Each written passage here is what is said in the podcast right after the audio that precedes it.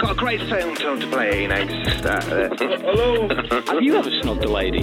um, we had a technical problem. Are we on? Can, I- Yeah, we're on there. can I swear? Shit! Welcome to Crunch and Roll, a podcast about the side of the radio industry that most people never hear about, featuring some of its most interesting characters. My name is John Fox, but you may be thinking, hang on, what qualifies you to present Crunch and Roll? Well, I worked my way through hospital and student radio, presented commercial breakfast shows all over England, and even had a bash at presenting the BBC. So it's safe to say that I know my Omnia from my Optimod. Now, I'm not going to lie, I was pretty nervous ahead of talking to today's guest. He was one of the most powerful people in the radio industry from the 90s until the mid 2010s, and also, I guess, my boss's boss's boss for a while as well. I mean, essentially, he was the big cheese. Now he runs his business consultancy firm and no longer works in radio, so why was I so nervous? Well, he was also one of those much referenced bloody Aussies that so many of our guests have spoken about. Had he ever heard? This could have got awkward. But what transpired was a fascinating and enlightening chat with a man who lived and breathed radio for decades. He spoke about his early days in Australian radio, gave us a peek behind the scenes of the Capital GWR merger, and yes, I did ask him about how he felt about the bloody Aussie thing. If you'd like to take Dirk up on his amazingly kind offer of life after radio coaching, then contact details are in the podcast notes. Before we start, another reminder that if you enjoy the podcast and you are a regular listener, we'd be grateful if you could support us on Ko-fi. Just go to ko-fi.com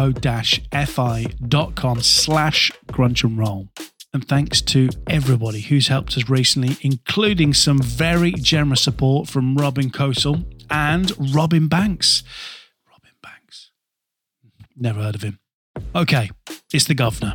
Let's crunch and roll. Oh, yeah. Dirk, how are you? Very well. I'm sitting here in anticipation, John. Are you nervous? Well, I, I, probably, yeah. Well, nervous is, I don't know if that's the right word, but um, um, wondering. I'm curious, John. I'm curious. And because we've talked before about doing something, and I've heard plenty of guys on, lots of people who I've worked with in a past life. I didn't think it'd be very interesting to have me on because most of the people that you've had on are presenters or people who've been sort of in the public eye. It's an absolute pleasure to have you on. And I have been chasing you for some time, and you've got a very busy diary. So I genuinely, myself and Simon, really appreciate your time this evening. I think it's interesting because we've had a a couple of programmers, um, PD level, on Crunch and Roll with their episode. But you, two things. Firstly, um, one of the biggest names in UK radio. You don't need to be shy about that, Dirk. And secondly, you you weren't just the PD; you were the governor. I mean, you were you were right at the top. So, I, I guess with with that in mind, does that give you any nerves? That you know there will be. i mean, I said this to to to Dick Stone. You know, there'll be people listening to his episode that he's had to fire, and it's the same for you. Is that is that one of the reasons why perhaps you're Oh, it's not really, because I've had loads of people over the last few years. Um, I did an episode with David Lloyd, and we had talked about stuff in life and you know David Lloyd's conversations, and we had different. And I talked about things, and I and a whole bunch of people came out of the woodwork that did leave when I was around, um, and said I hadn't realised. And wow, and I've got to say, um, as much as I didn't like it at the time, I get it, and I've worked in other places, and I can see what you you know. And so there's you know, some people will go, he's a dodgy guy. He's got a funny, he's got a dodgy accent, and you know those bastard Australians and all that stuff. Um, however, I got to say that there's more that would go, you know, with hindsight, a little bit of maturity, a few more grey hairs, a few more baldy heads. You know, I, I get it, um, and and I'm also uh, a part of that as well. Of you know my own learning about. Um, life of the universe can go, "Hmm, that one didn't work. I tried this. Um, and so um, there's a bit of all of us have got a little older and wiser. So I, I'm not nervous about that so much as I just don't. I mean, Richard Park is the god of radio, um, I, and I just don't. I don't see it. And it was very generous, and I appreciate it. My ego loves you for it, but um, it doesn't fit with my identity of myself. But I like it, and please say more of it because it's really good for me. but I don't. Uh, it doesn't sit with me like that. And those people who know me quite well would go, "Yeah, that makes sense." And when I think about where I've come from um, and where I got to, and how it all, you know, how it all ended in terms of radio, and how a new phase started. But you know, I meet you, and and I've heard you meet lots of people who I know, but I didn't get a chance to talk to, and I watch in various phases up there. You know, whether it's on whatever social media platform and see them work. Go, oh, that's quite cool. So I'm pretty relaxed about that because I quite like people, and most people are actually pretty generous about the time that they had, even if it ended in a way that wasn't what we would have liked at the time. Look, let's go right back to the start, Dirk, because you, you have got a CV in presenting, which I think is is fascinating. So let's go right back to the start. You you were born in Tasmania. I was, yeah. I really hope you don't have a bloody copy of a tape. There's only one person I know who's got a copy of that, and he better not have shared it with you. So um, yes, I did. I um, I uh, was born in Tasmania. Yep. And what was the the radio scene like in Tasmania? Two stations, uh, you know, sort of uh, an ABC, the equivalent of the BBC, and one local commercial station. And like uh, New Zealand, Canada, and the US, um, Australia had um, less public media, and so therefore it was a probably underfunded public media um, station in, in lots of small markets because it's a big geographic territory. So each area had the equivalent of a BBC local radio station, maybe if you're lucky, some national, but it depended on the transmission, and one local commercial station. And if you go, then that's the country radio, so the equivalent of Barnstaple or somewhere like that. And then you get to a, a sort of place like um, Bath, um, and then you start might get two stations and then you get to somewhere like a, a, Leeds or a Bristol or somewhere like that, and then you start to get maybe you get two um, BBC stations, more nationals, but you at max get um, one commercial station, maybe maybe two, and then you get to the big the big markets like London, Birmingham, Glasgow, and then you've got you know proper what they call metropolitan radio. So radio there was the difference was that in in smaller markets, commercial radio where there were two stations really fought hard. There was one successful one and one mediocre one because that's just the way brands sort of worked. And you had to work really hard to win audiences from the commercial competitor and then make money from them, which is why a lot of Australians came over to this side of the world when when commercial radio liberalized because you know they went from being run by the good and great this side of the world to companies buying them and trying to make money out of them. Now, is it true that before I, I, want to get on to when your passion for radio started, but you you were a trainee carpenter? Is that true? Very good research. I did. Um, I left school at sixteen. My parents were Dutch migrants into Australia, hence the name Dirk. I could tell you my original surname was not Anthony. That was my second name. But I'll save that for later. That's a segue to keep people listening. I love it. um, you can ask me that towards the end. Uh, what?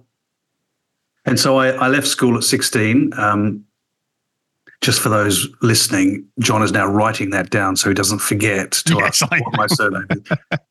um, but I left school at 16 you know you're a you're a migrant family you're a you know you're trades. My dad was an electrician. Well you better get a trade son so i didn't do terribly well in my schooling. So i i went and did an apprenticeship as a carpenter. And i would credit that as being probably the best education i had for programming radio stations because I was standing on roofs of houses, putting roofing iron down, roofing down on a house, or working inside, putting kitchens in, or hanging doors, and and and the and the guys would be on a site of say 12 16 houses and there'd be a radio right in the middle playing and and the guys and and the very beginning of digital radio nick piggott and i said this this digital radio is going to have screens.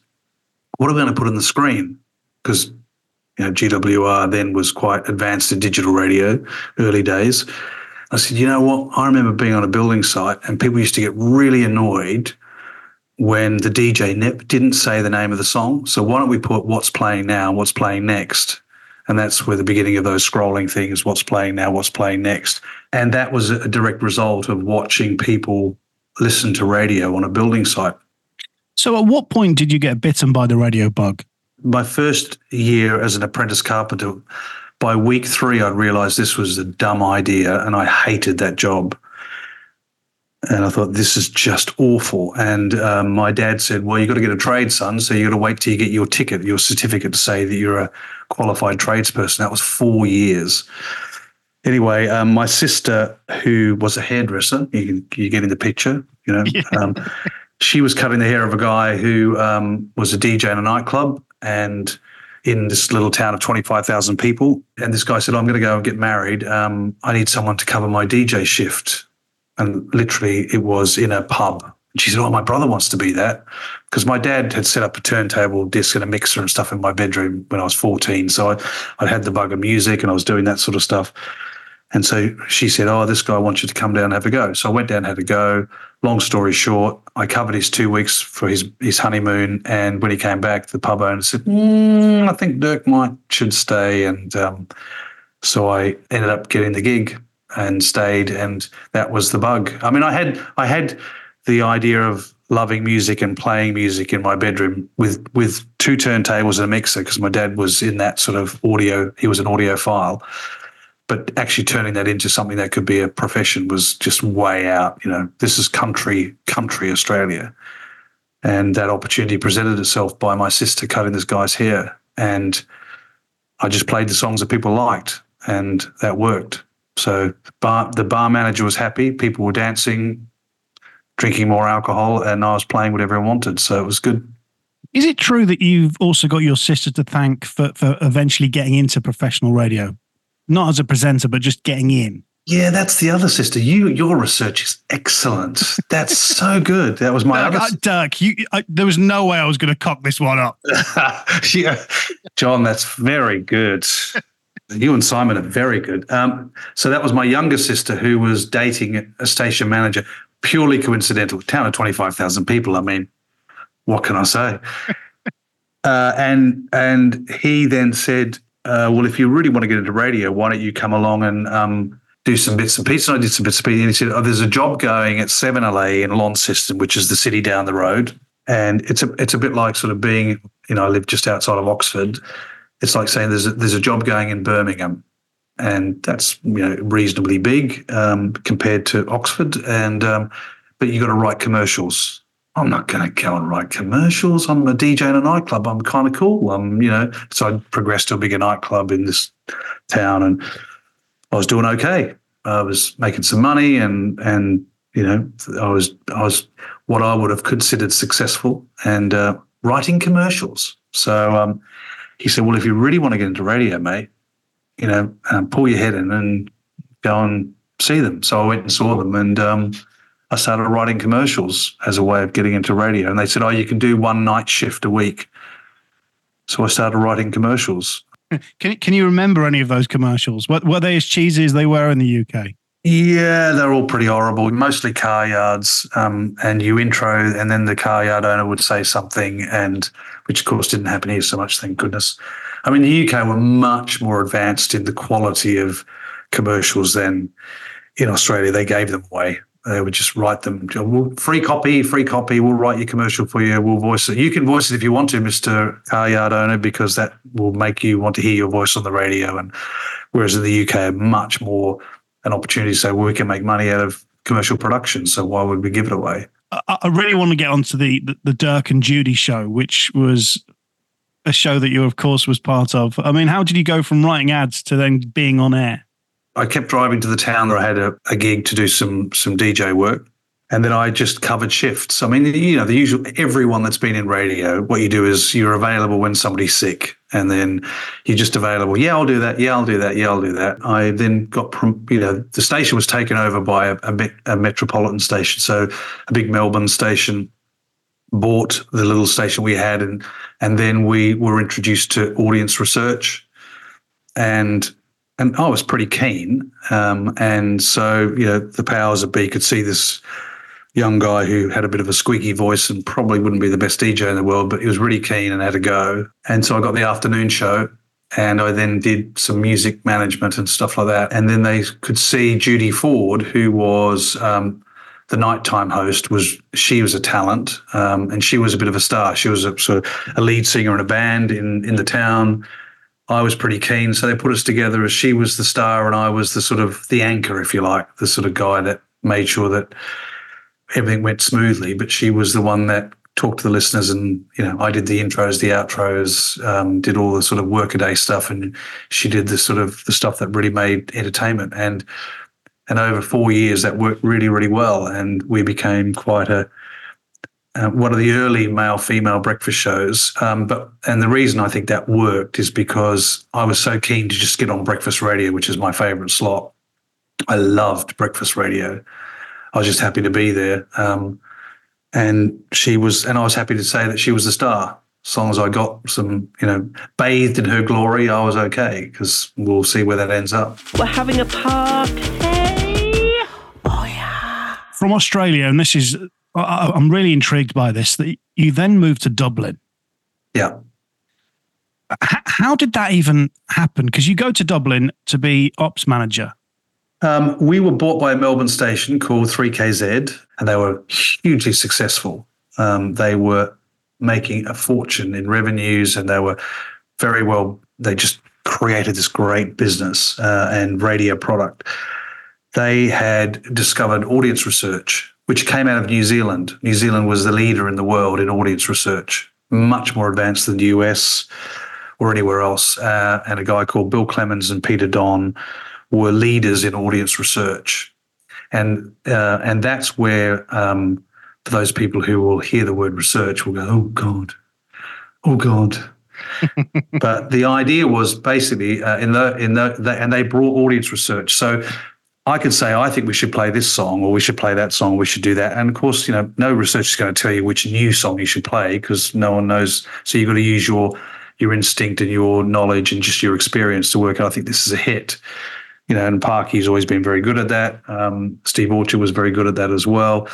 So many of the guys who were group PDs in the probably the nineties would just had a good ear for for for picking songs. And what we had, I think, was an ability to then say, so are we playing this song too often? Or are we playing it not not often enough? And uh, you know, won't go into the details of how that was done because it was pretty rudimentary, picking up the phone and looking at the phone book and then calling people saying, Do you like the song?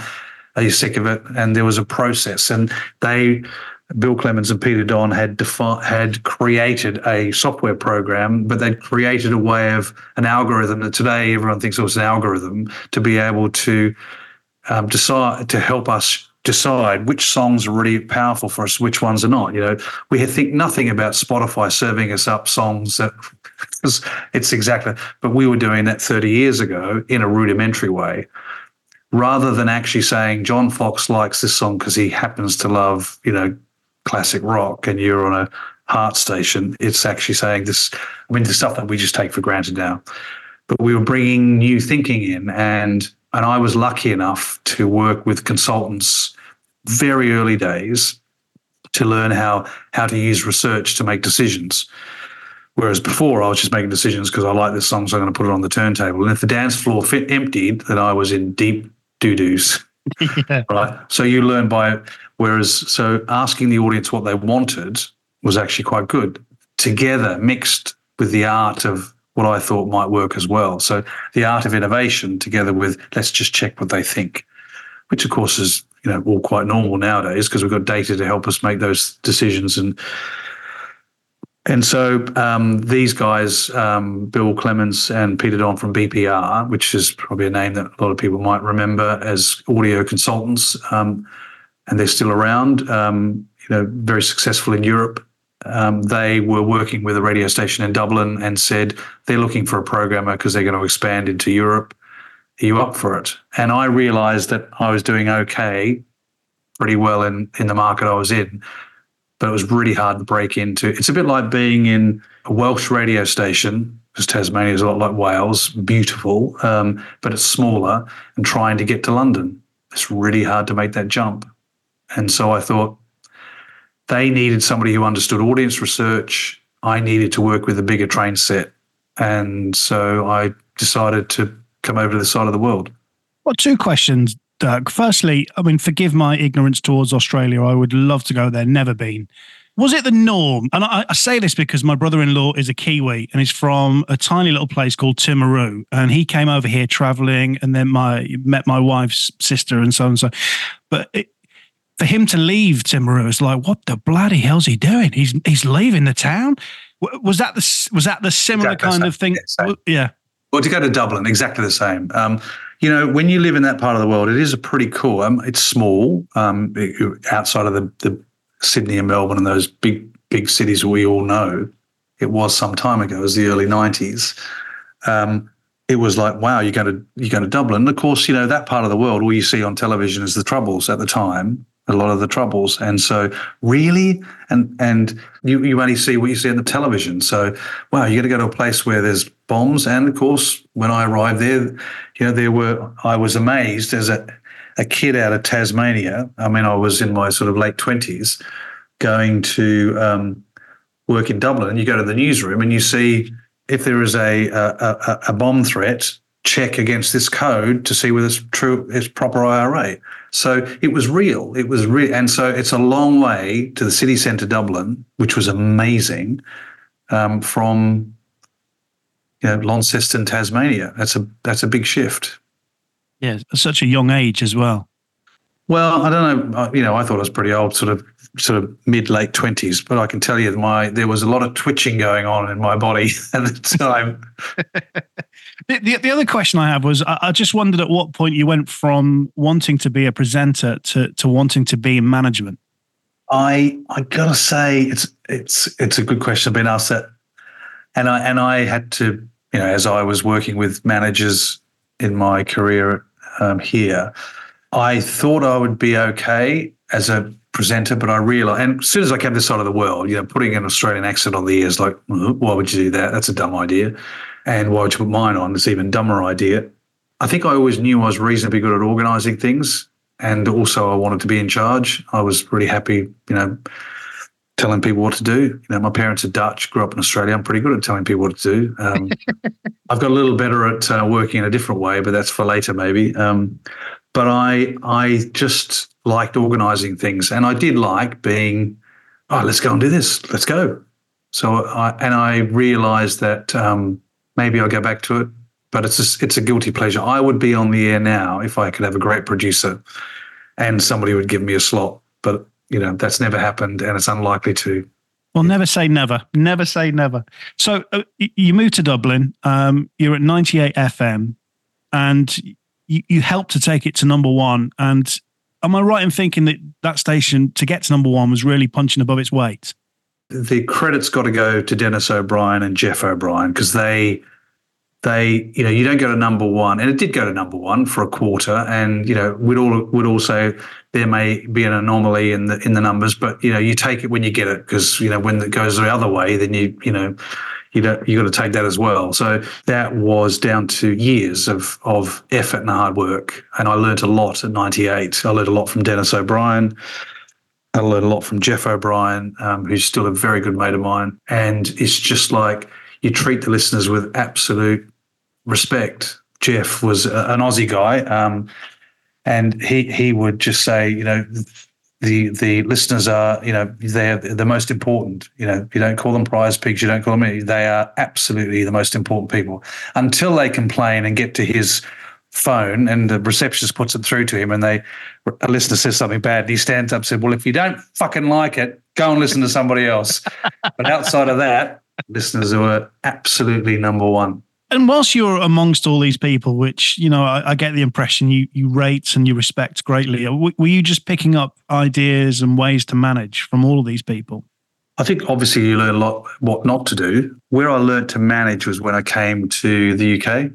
I think uh, Steve Orchard, I learned a lot from him. He's uh, he was uh, had a very unique style, and so I think from what I learned from Denis and Jeff at 98 FM in Dublin, 98 FM, fabulous, and all the people I worked with there. What I learned from those, from Denis particularly and Jeff, was you just don't take no for an answer it was just like, fuck you, we're going to win. You know, U2 played in Dublin at um, one of the big grounds. I can't remember which one it was, and 2FM had the sponsorship, and we um, and we just said we just put on the air. Um, 98 FM welcomes U2 to Dublin, and we didn't pay any money for the sponsorship, and then uh, we just put out all the stops and put put as many promotional people and, and blitz the city with logos of 98 FM around the ground. And and just to any listener would be oh 98 FM are associated with this. Just and that attitude that mindset of winning was I learned that from there So you, you've mentioned Steve Orchard because after 98 FM, you, you, you come over here um, and you become you get the programmer job at GWR Bristol. Uh, Did, did you know Steve Orchard? I mean, there's a there's a, a name which you know I, I I I used to like his his smiley face as used to come into 210 FM. He, he had a lovely smile, did Steve Orchard. But did you know Steve before then? Well, the connection was um, we met at a conference about uh, audience research, which was held by BPR, the, the the consultancy firm, and we met in Liverpool by that stage. And it took me about six months to get him to. He said, "Oh yeah, yeah, really interesting. Yeah, yeah, yeah, yeah." I said, "I want to come over to the UK. I, I, you know, I want to come over to the UK." And so I pestered him, and I really, really pestered him. Give me a job, give me a job, give me a job. I, I, I can, I can really help you. I hadn't realised just how tight they were on on spending money because they'd not had a program controller at that stage, and this is 1993. They'd not had a program controller who wasn't a presenter at the same time, because because the, these businesses weren't making money. You got to remember these were commercial radio stations that were were struggling to get advertisers to really use radio the way that we knew it was effective. And it was just come out of a recession. You know, it was a recession in the late 80s and 90s. So it was a really tough time. I just want to talk about GWR Bristol because you go there as as programmer. Is it is it true, Dirk, that they they hadn't told the former PD that you'd got the job and you just turned up? Is that true? You're very good. I'm so glad you've done this research because you're remembering what I've forgotten. yeah, they hadn't. So I was in a little village outside of Bristol and I was ready to go. My partner and I were there, Michelle and I were there, ready to go. And um, the 4th of January, 1994, and I got a call from Simon Cooper, who was the manager there, said, Well, Dirk, and Simon's got a very, very posh accent. Well, to me at the time, fresh off the boat. Yeah, I'm terribly sorry, but don't think it's probably right for you to come in yet. So I, I had to wait for about two days before I could arrive because they hadn't told the incumbent um, that I was coming in. That must have been so awkward when you eventually arrive.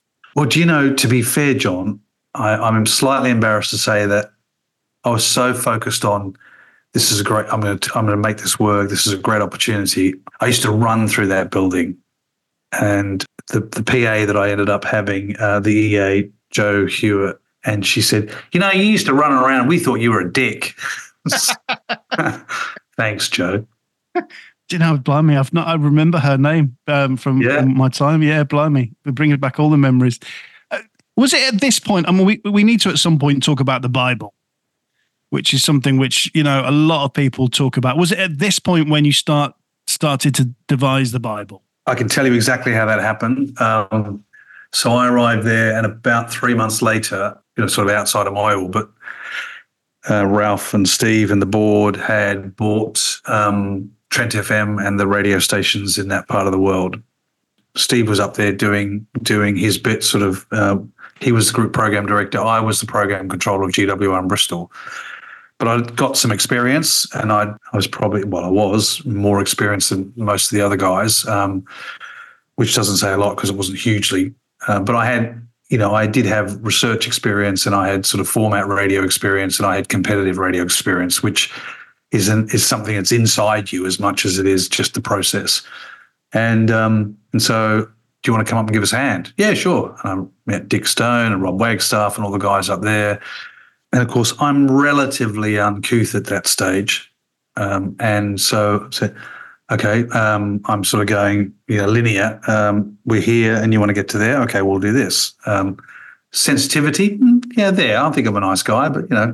And what I learned from that experience was, um, well, actually, I don't. Let me just digress one second. At the same time, around about that time, I uh, was introduced to a guy called William Pike and Patrick Quarcoo, who had a radio station in Uganda, and they were a connection through Denis O'Brien in Dublin, and they and I went to Uganda to work on a radio station there. And Steve Orchard was very generous and kind. And said, of course, you know, if you're going to do some work, it'll just help you. It'll, all this stuff's good life experience and learning. And I sat in both Nott- Nottingham and in um, in in this station in Uganda called Capital Radio, and went. I'm telling them. So I, I wrote what they needed to say between each link. So I started writing because I mm. couldn't get what I was saying. Well, you got to do this, and I and I, and I thought, bloody hell! If, if they if they don't know what to say, when they need to say it, and how they need to say it, why don't I just write it down and I'll put it into a book and make it really easy for them to understand? That's all it was, just to understand, because clearly I wasn't very clever in getting it across. And so I thought, well, if I'm doing that here, why don't I do that in GWR? So then I went back to my own radio station and I wrote a, I wrote uh, what we call lovingly the Bible, um, uh, which of course has been the, the Mickey has been taken out of for many years afterwards. Well, I was going to ask, do you regret calling it the Bible? No, not at all. No. Because it doesn't really matter too much. I mean, you know, I, I spent plenty of years with a very religious family with the Bible, so it was a bit of a euphemism. No, I don't. I think the what I probably regret is my, and I still do this now in the work I do now. I, I you know, I tend to think you've got to learn how to ride a bike and learn how to drive a car absolutely properly by the book so that you can be free to just explore afterwards. Once you got once you know how to do it properly, then you can just be free to go anywhere. So my thing was if you know how to if you know how to say the station name and what we stand for, because you've got to remember, people just started turning the mic on and talk said their name more than they said anything else. You know, so you're in a you're in a in a situation where your livelihood depends on re- uh, revenue, and that depends on whether people can remember which station they listen to. And you've got Radio One saying their name often enough, and they can't remember whether they listened to Kylie Minogue on GWR or whether they listened to it on Radio One. And that's just simply the facts of the situation. It wasn't like I know the answer to all the problems of radio in the UK, but simply, uh, you know, a little bit of logic of we're in a business where people, listeners, people who've got families, who've got more important things to think about than a than a radio station or a presenter or a song, they turn the radio on and they just go, hmm, I like Kylie Minogue, or I like this, or I like Depeche Mode, or I like REM, or whatever it was at the time and and then they go and then they get a diary into their hands going um, which station you listen to? Well which one do you think is going to win? Radio one radio two well not so much radio two then. And then you got this this commercial radio station called gwr or 210 or any of the brmb or any of the others um, around the country trying so hard to to be remembered.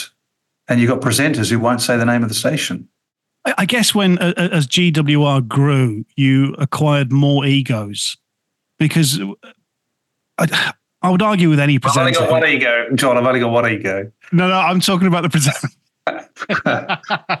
I'm, I'm talking about presenters, and I think it's you know, it, I would argue with any presenter who said they didn't have an ego. We've all got at some level as an ego. So you're acquiring more and more stations, and then you're trying to make. I mean, it surprises me that some people wouldn't say the radio station name, but maybe that's because my career that was always drummed into my head. Say the radio station, the, the time check, etc., etc. It was always called the nuts and bolts at EMAP. You know, do that. It's important to get the tick in the diary. So it surprises it surprises me that some people weren't doing that. But I guess the point I'm trying to get to is, as you acquired more stations, did it become more frustrating, or I mean, it must be must have become more str- stressful to, I to think manage. I, more? I, I think there's two things that happen. Um, one is that I there's a real period we got to certain we got to six or seven stations, and I realised that my way of managing was not going to survive because I was in I was controlling everything. I wrote the Bible, I did the jingles, I did everything. I did the sweepers, I did everything, and that worked for a period of time. Um, now remember, we're in 2020 four now, and I've had a lot of life between that time and now, and I can give you a very succinct and clear example of or articulation of what that all happened. But the reality was, I really wanted to be successful. I wanted it to work for everyone. I, we all really liked working together. We had a good camaraderie.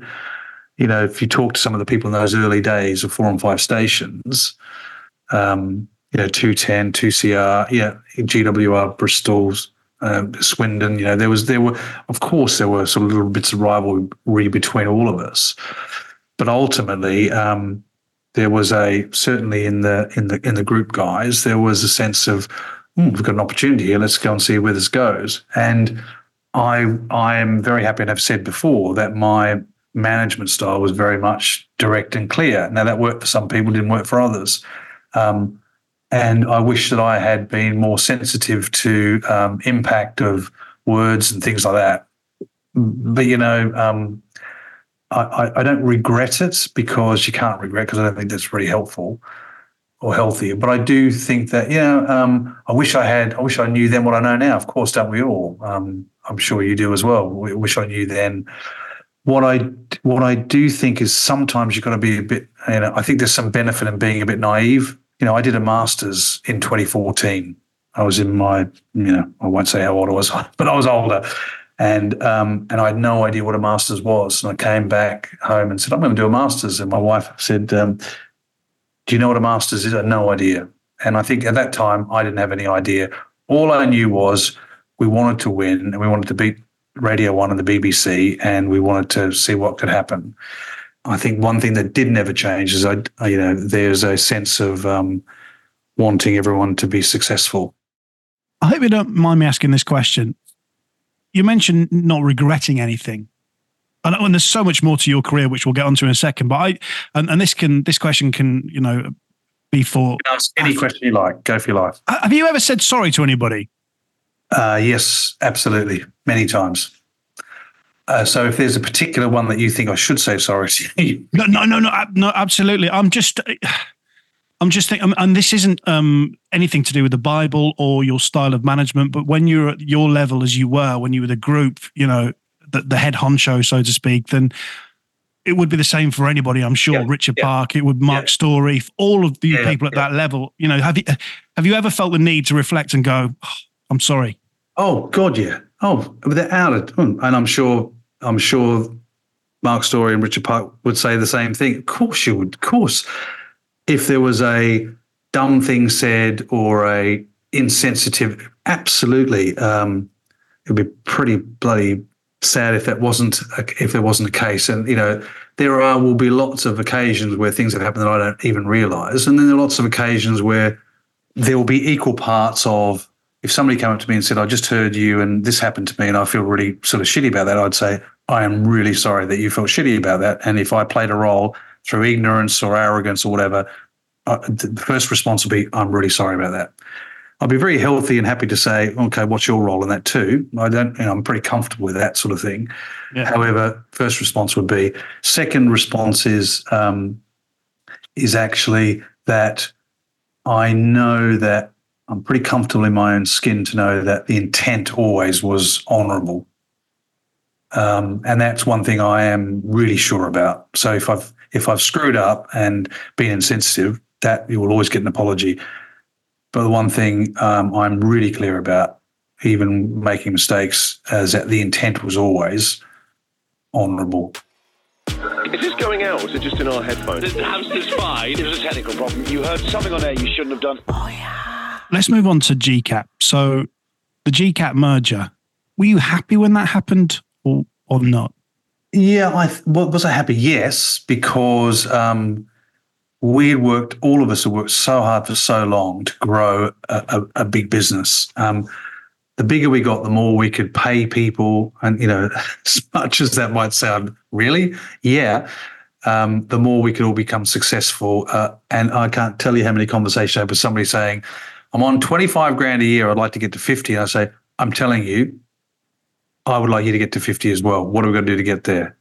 And that is and that is something that I, I learned through my years of coaching and which is something that we introduced very early with a guy called Viv Miles um, into GWR, which many people who are listening to this will remember that. You know, what's the outcome we're looking for? What's well, less well? What are the options? Yada yada yada. All that stuff, which changed the way we did snoops, and the, the managers, that coaches did that well, did that brilliantly. Um, that was a big shift when we got so big um, from command and control to trying to sort of bring in a coaching culture.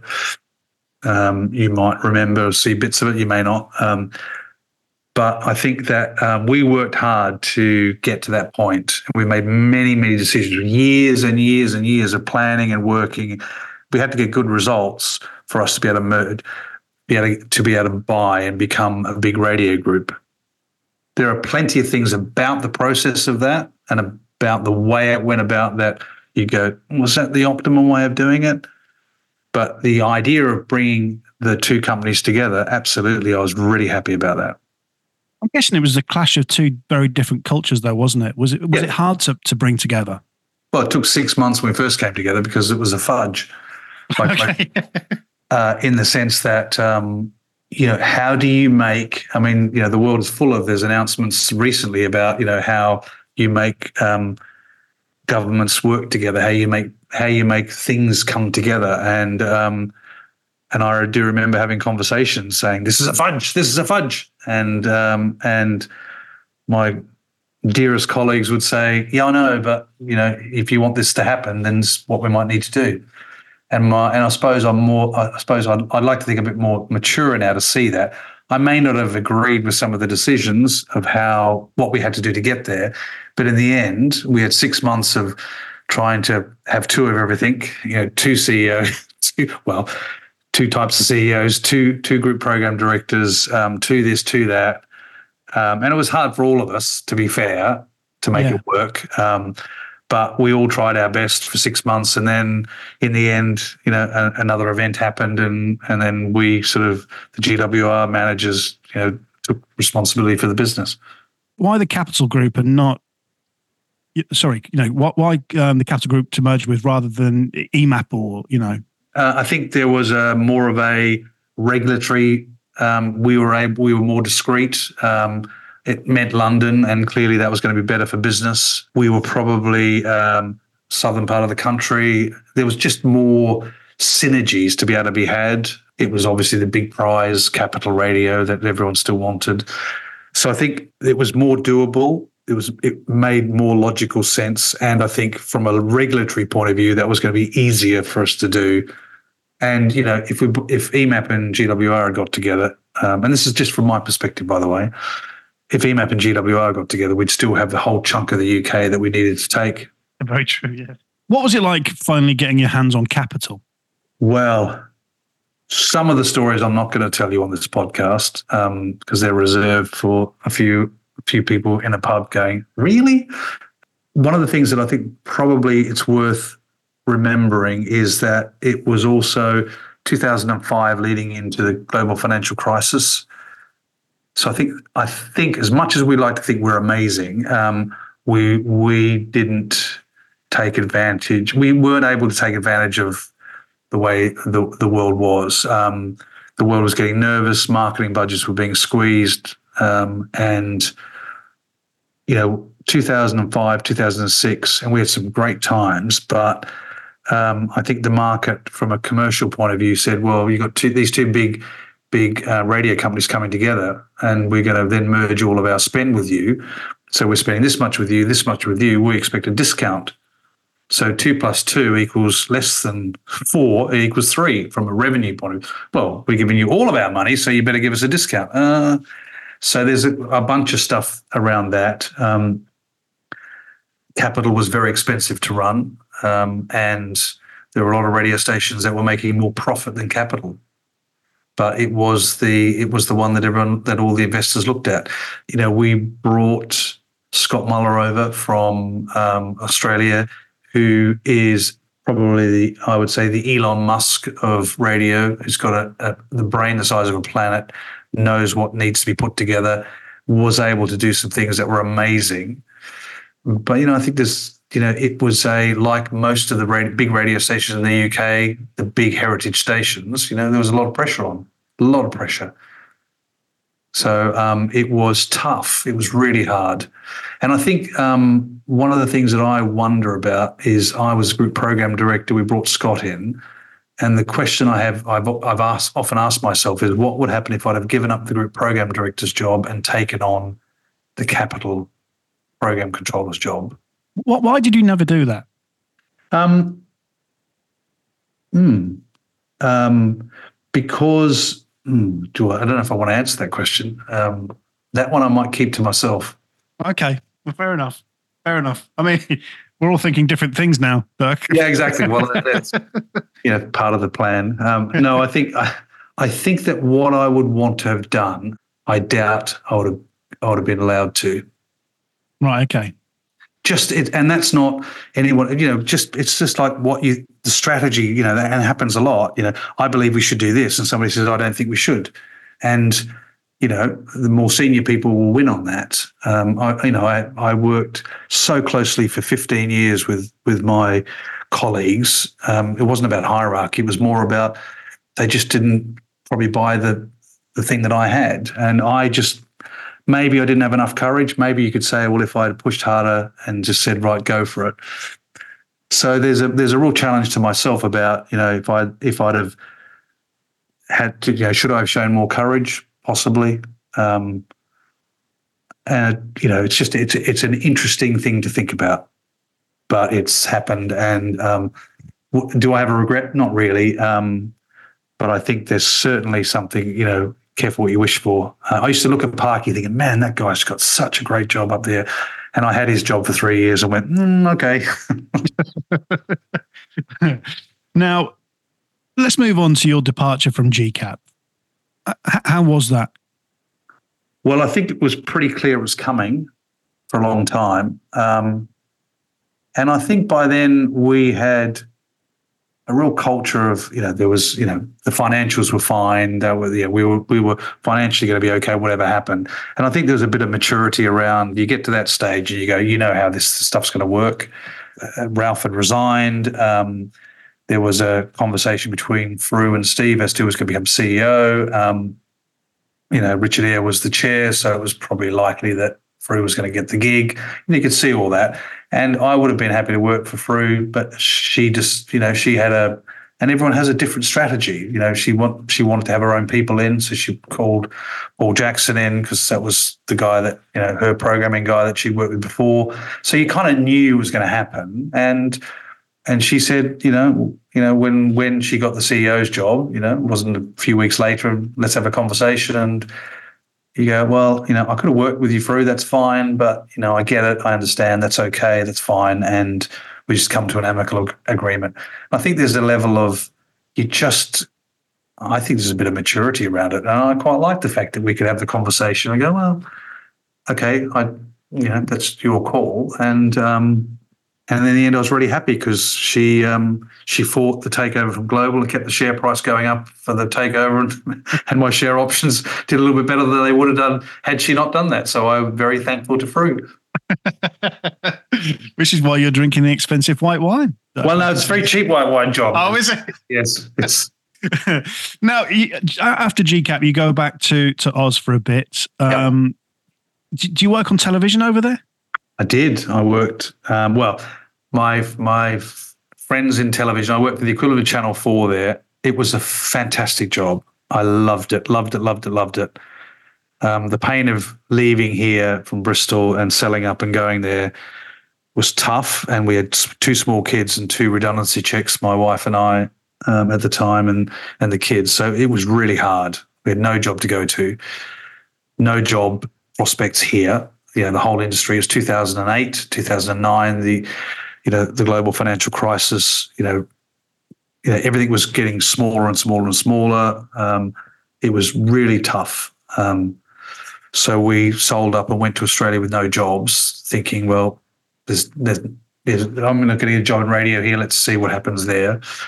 And I got a job at the equivalent of uh, Channel Four, SBS, and it was it was fantastic. I mean, it was really, really a bit like community radio. To be fair, um, it was um, 200 journalists working on 67 language programs. Um, w- You know, one two-hour shows each. Um, and I learned an enormous amount about public service broadcasting, working with uh, journalists, working with lots and lots of different people about.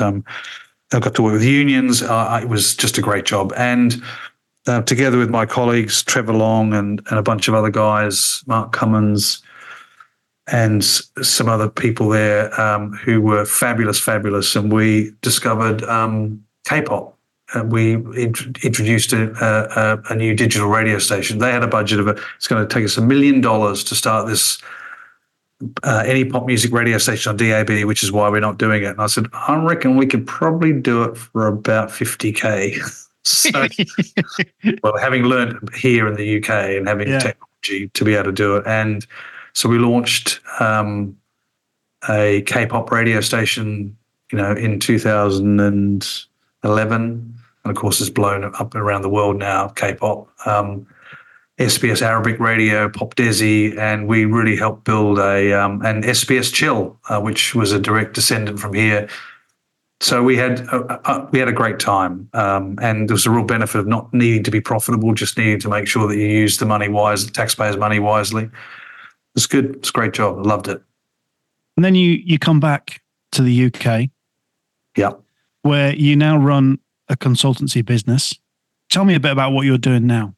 So um, we came back here, and the reasons for that sort of not that important, but we came back here three years later for family reasons, um, and that is important uh, because that was a great job, and I, I really didn't want to leave that. But we came back here again with no job, um, and it was family reasons that sort of drove that. Um, so you know, quite you know, quite personal, quite important, um, and we decided to come to Oxford um, as to sort of a new start, put a pin in the map. Right, but let's go here. Kids are a bit older. Let's start. And um, I realised that I actually didn't want to get back into radio. Um, and Francis Currie was an absolute diamond for those years, and do you know, about 10, 11 years ago, where he used to meet me for lunch every two or three months. Say, "Oh, you should go back. You do it. There are, there's lots of business out there for you as a as a radio consultant." Said, "No, Francis, I don't want to compete against you and Paul Chandler and every other bugger that's out there trying to, you know." I was being really depressive, and he said, "Okay, if you've got a fixed mindset, Dirk." So um, he was very, very generous for a long time to help me just get started because I was it was a bit of a tough place to be honest. I didn't know what I was going to do, and um, and then I got a job um, in a packaging company um, called Involvement Packaging, um, and I sat in a I sat in a warehouse with forklifts flying around, going, I used to go to the Brits. I used to go to the Brits, and um, and I applied. Um, all the things I learned in radio and radio management and working with people and humans into working with that company. Um, and so I started. Um, I just started. I started. I did start hawking out as a. You know, I did some work with the BBC as we all do, and uh, I did bits and pieces here and there. And in the end, I realised that um, I just needed to transition and change from being a radio guy to being something more um, or something, you know, and taking all the radio knowledge with me. And for people who are in radio, and there's so many in the last three, four, five years who've exited radio, and you know, you see on, you know, um, you got transferable skills. I can't tell you how true that statement is. Yeah, absolutely. Transferable skills. Um, and anyone in radio that wants somebody to talk to about that, you are free to call to call me, to email me, and I will have a conversation with you about what's possible. Um, coaching conversation. I won't tell you what to do. Um, um, and I'm happy to do that because um, I'll pay that one forward because it's so true. Um, and so many people said that to me before and I didn't believe it. So, um, and I've spent the last 10 years building a coaching business. So I work, um, my, you know, I suppose my why, I stole this from Simon Sinek. I help people get people and companies, organizations and teams get to where they want to go faster. And, you know, that presupposes they're going to get there anyway. Just going to, and how I do that is just helping them, helping them think differently. And so I do executive coaching, team coaching, you know, strategic planning, you know, performance management, all that good stuff that I would do in a in a job. But um, it's all about the audience. And so when I talk to them about staff or people or customers, you know, I use the word audience just to say, you know, what do they want? And and so my radio career has been instrumental in helping me. But the big shift was I retrained. I you know invested. I did a master's in coaching and behavioural change. Quite keen on the psychology, and so if I have a regret about the past management is I wish I'd have understood psychology more than probably I did then as I do now. Oh, there, there are many people, not just on, on Crunch and Roll on their episode, but just in UK radio in general, have said those bloody Aussies. Yeah. Why? Why do you think people have this this this unhealthy hatred of the Aussies coming over here? 'Cause- Unhealthy hatred? I don't know what you're talking about. I, I, yeah, I, I think that it's um, it's fair. It's fair because um, you know I, I you know in other parts of the world that I worked, and I worked in lots of different countries in the world. You know, somebody comes in who's not from your tribe. Um, and they start saying, "This is what we're going to do, mate." Um, whatever accent they've got, whether you're from Newcastle coming into London or you're from London going to Newcastle, um, you're going to have that response. It's a human response. So I think it's absolutely fair, completely understandable. And some of us were just um, ignorant of the impact of our words on others. Um, and perhaps we could have shown a bit more humanity in the way we were doing things. And I say we, I mean me. yeah. And it, it always makes me laugh when somebody says the bloody Aussies because it, uh, it kind of creates this image in your head where you all came over at the same time Yeah, exactly. on the same plane. you know, we're here, type thing. But obviously, it didn't. But- it didn't I w- like that. I would say, I would say, um, you know, I've I've given myself a good caning um, uh, and, and flaying, but I would say on the other side that um, I I really have appreciated lots of people who've said lots and lots and lots of people, including the ones that at the time were saying you bastard. Um, come back and said, "I get it, I get it, I get it. I see, I can see because I've got, I've got a better perspective because I've got some reflection. I've, I've seen different life, so I can see different perspectives, and it, you know that's the benefit of growing older and wiser. But um, and I think that's you know that was then, this is now. I, I'm quite a fan of what Global are doing. I'm you know I just think fantastic. You know that's just amazing what they've done. It's not everyone's cup of tea. I know I know what Anorex will say. It's and I and I know that you know being local. You know I get I get it. I get it all completely. But it's okay. Your answer cannot be. It's a bit like asking me who my favorite child is. But who was your? Which was your favorite station? Oh, I think um, I think it would have to be it'd have to be GWR in Bristol, GWR FM in Bristol. I think that was a that was the fun stuff. Um, I was really really proud of what the guys did at Trent FM because that was kind of like that, that was the one where we we knew we kind of knew what we were doing. Um, so that was that that was quite quite good. Um, but I think the best night of all was we had a Sony's night, and Trevor Marshall got up on stage and won a gold Logie, Logie, gold Sony. We had a, a really good year. Um, so there's so many examples, but I think GWR would be the one that I sort of started with in this country. Just one final question, Dirk. Do you regret not putting me on Capital? I absolutely regret that, John. I have no idea what was going on. Clearly, clearly, I have a problem. Had a problem. And if I had my time over again, you know, Oh, well, he gets out of that one.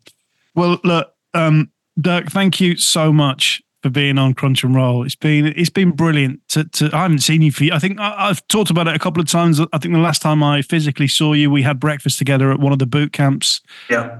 A, a hotel, which was was outside Bristol. Was it? I can't remember now. Blimey, it was so long ago. Uh, yeah, I think it was it was yeah, one of those big mansion houses. But no, thank you so much for, for agreeing to coming on uh, and chatting about your career. It's been brilliant. I appreciate it. Um, I hope that um, it's been interesting because it doesn't sound like it to me. But there you go. Honestly, every single guest has said exactly the same. Yeah, exactly. Ju- like, d- Would you like to go back to Dirk and Judy and please, in the style of that breakfast show, read the outro? Well, I, I will. I've got to make sure I get Simon's name right because it's really important. I've heard so many people do this.